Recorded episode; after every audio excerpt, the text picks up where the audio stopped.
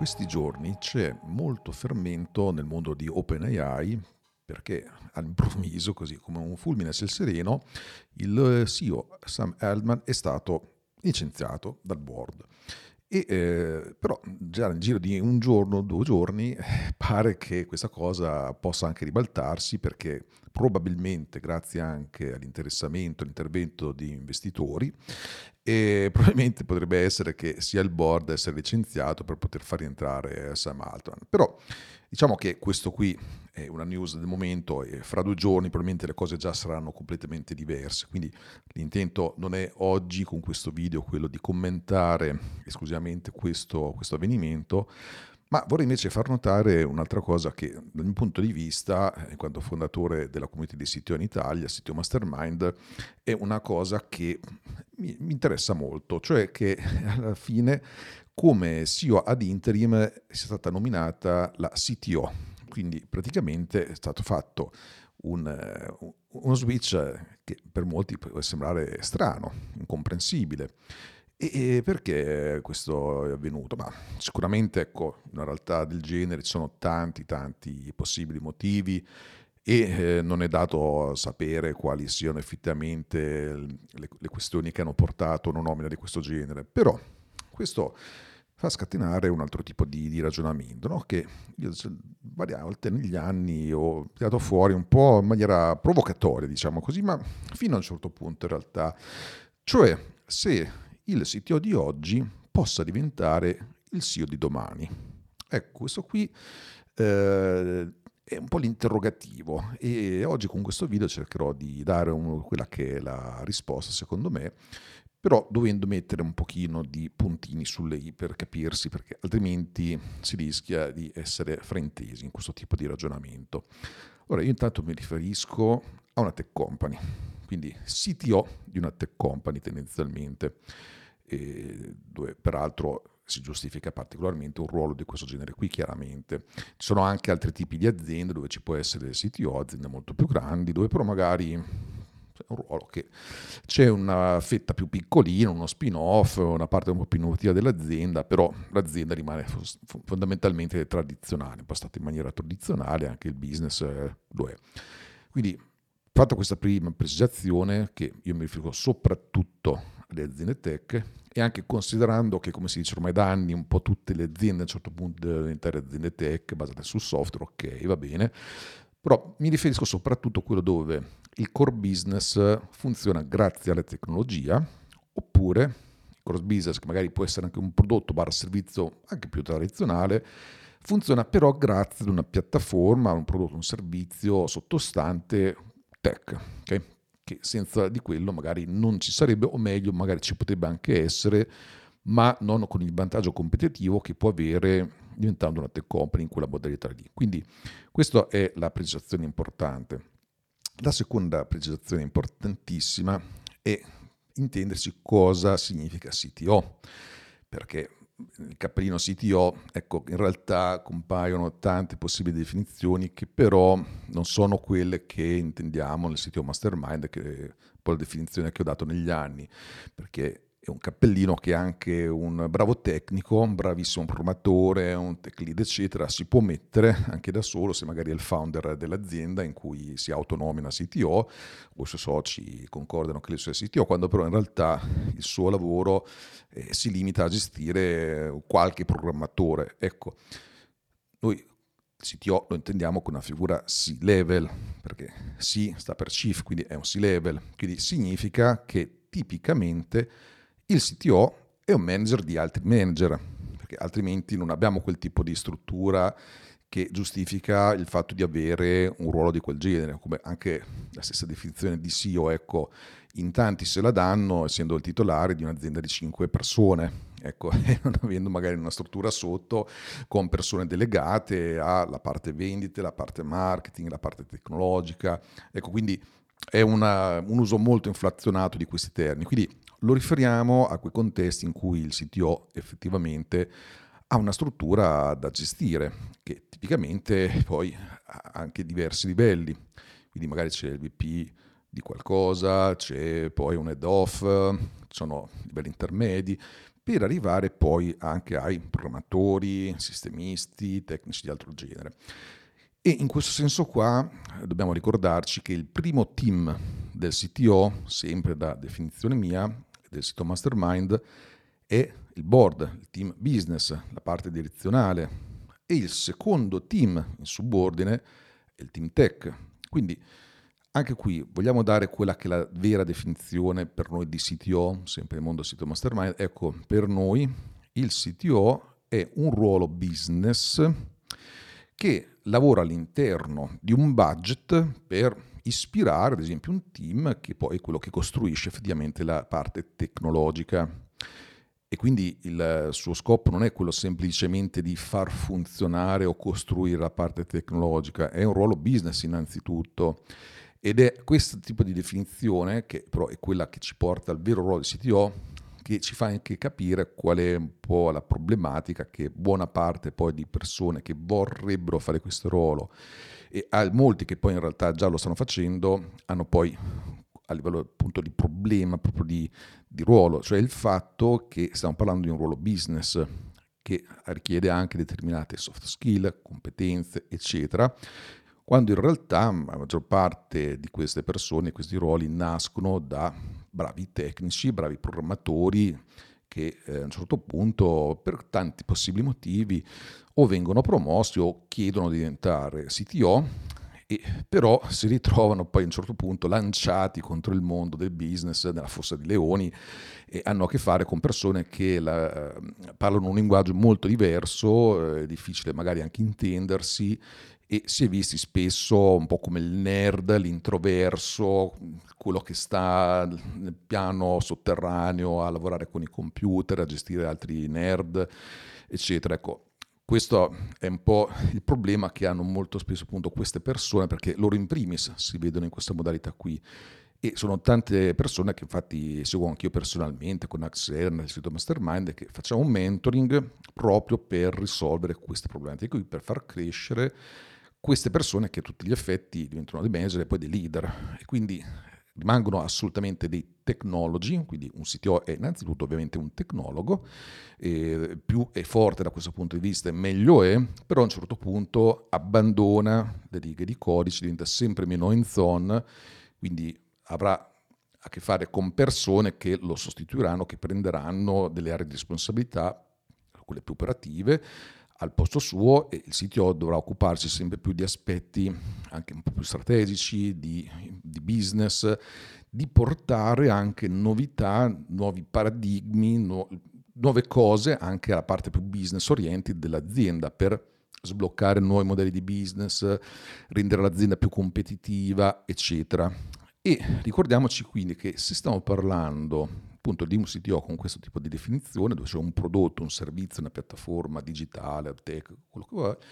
stiamo parlando quindi anche di una figura che in qualche modo deve avere a che fare molto anche con i clienti, gli utenti di questi prodotti.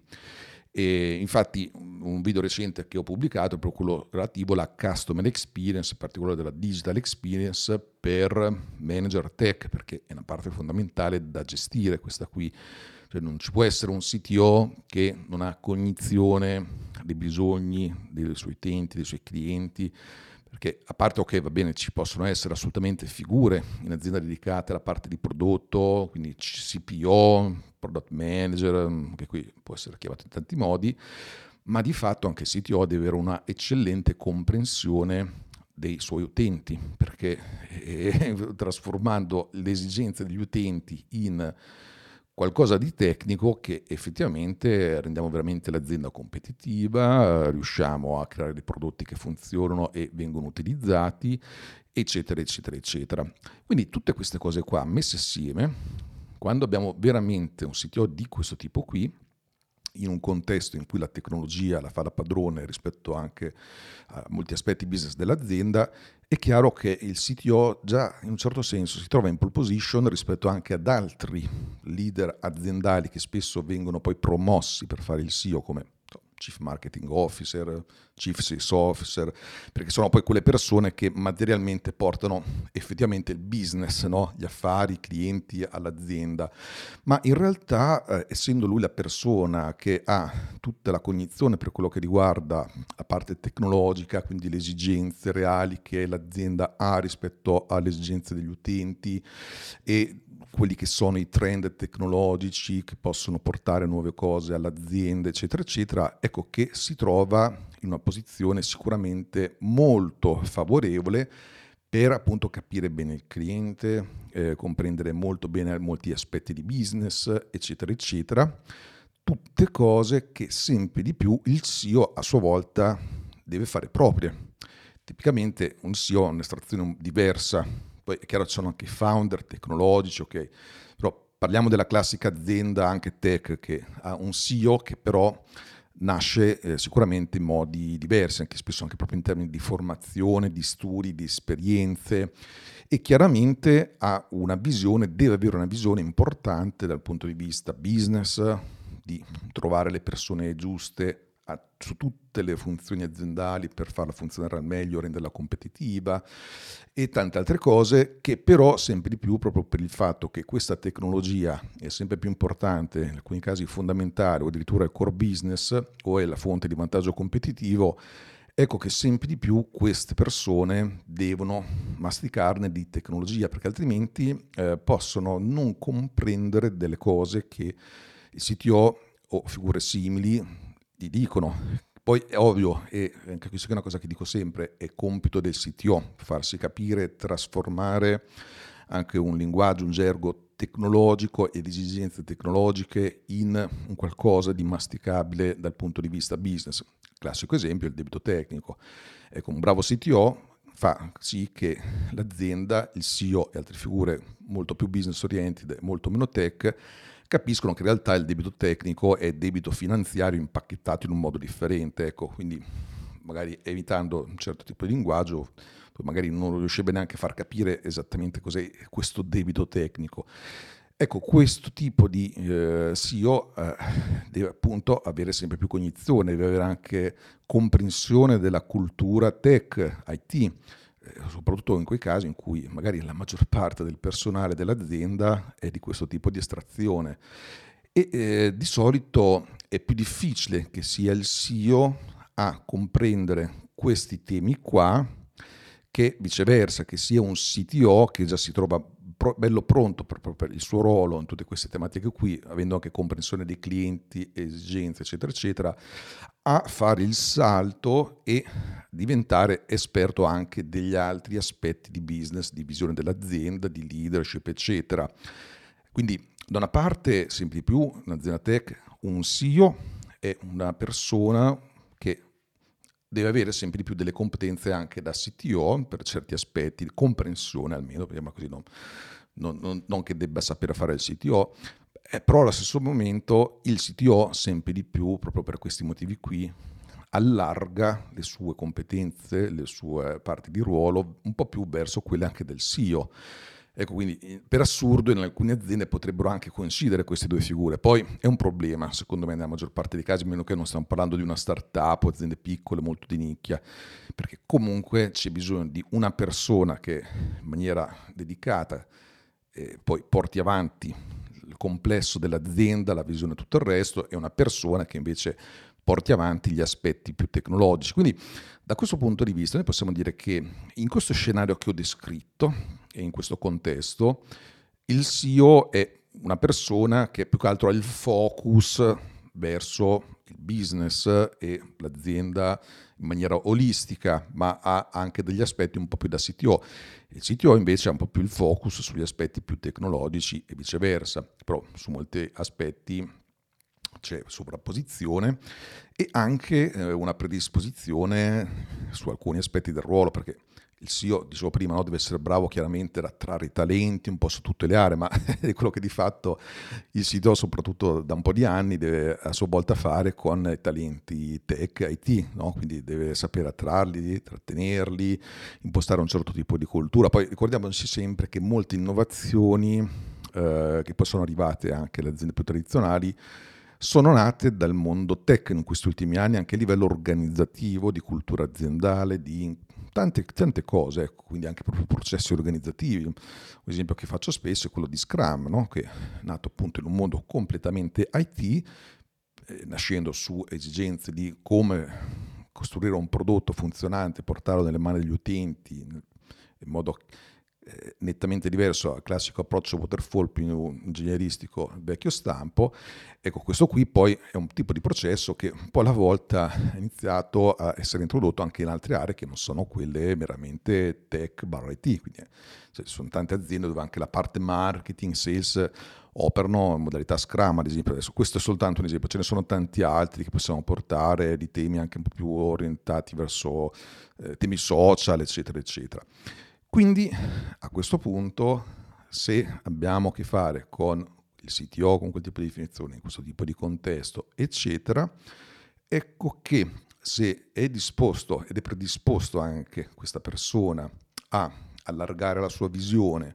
a eh, sempre di più essere mh, non nerd, ma appunto comprendere anche altri aspetti di gestione delle persone, che però, ripeto, comunque come CTO è costretto comunque a fare nella sua parte, quindi comunque deve aver già iniziato ad allenare questo muscolo qui, ecco che eh, dal mio punto di vista, per rispondere un po' anche alla domanda, ecco, il CTO in una tech company è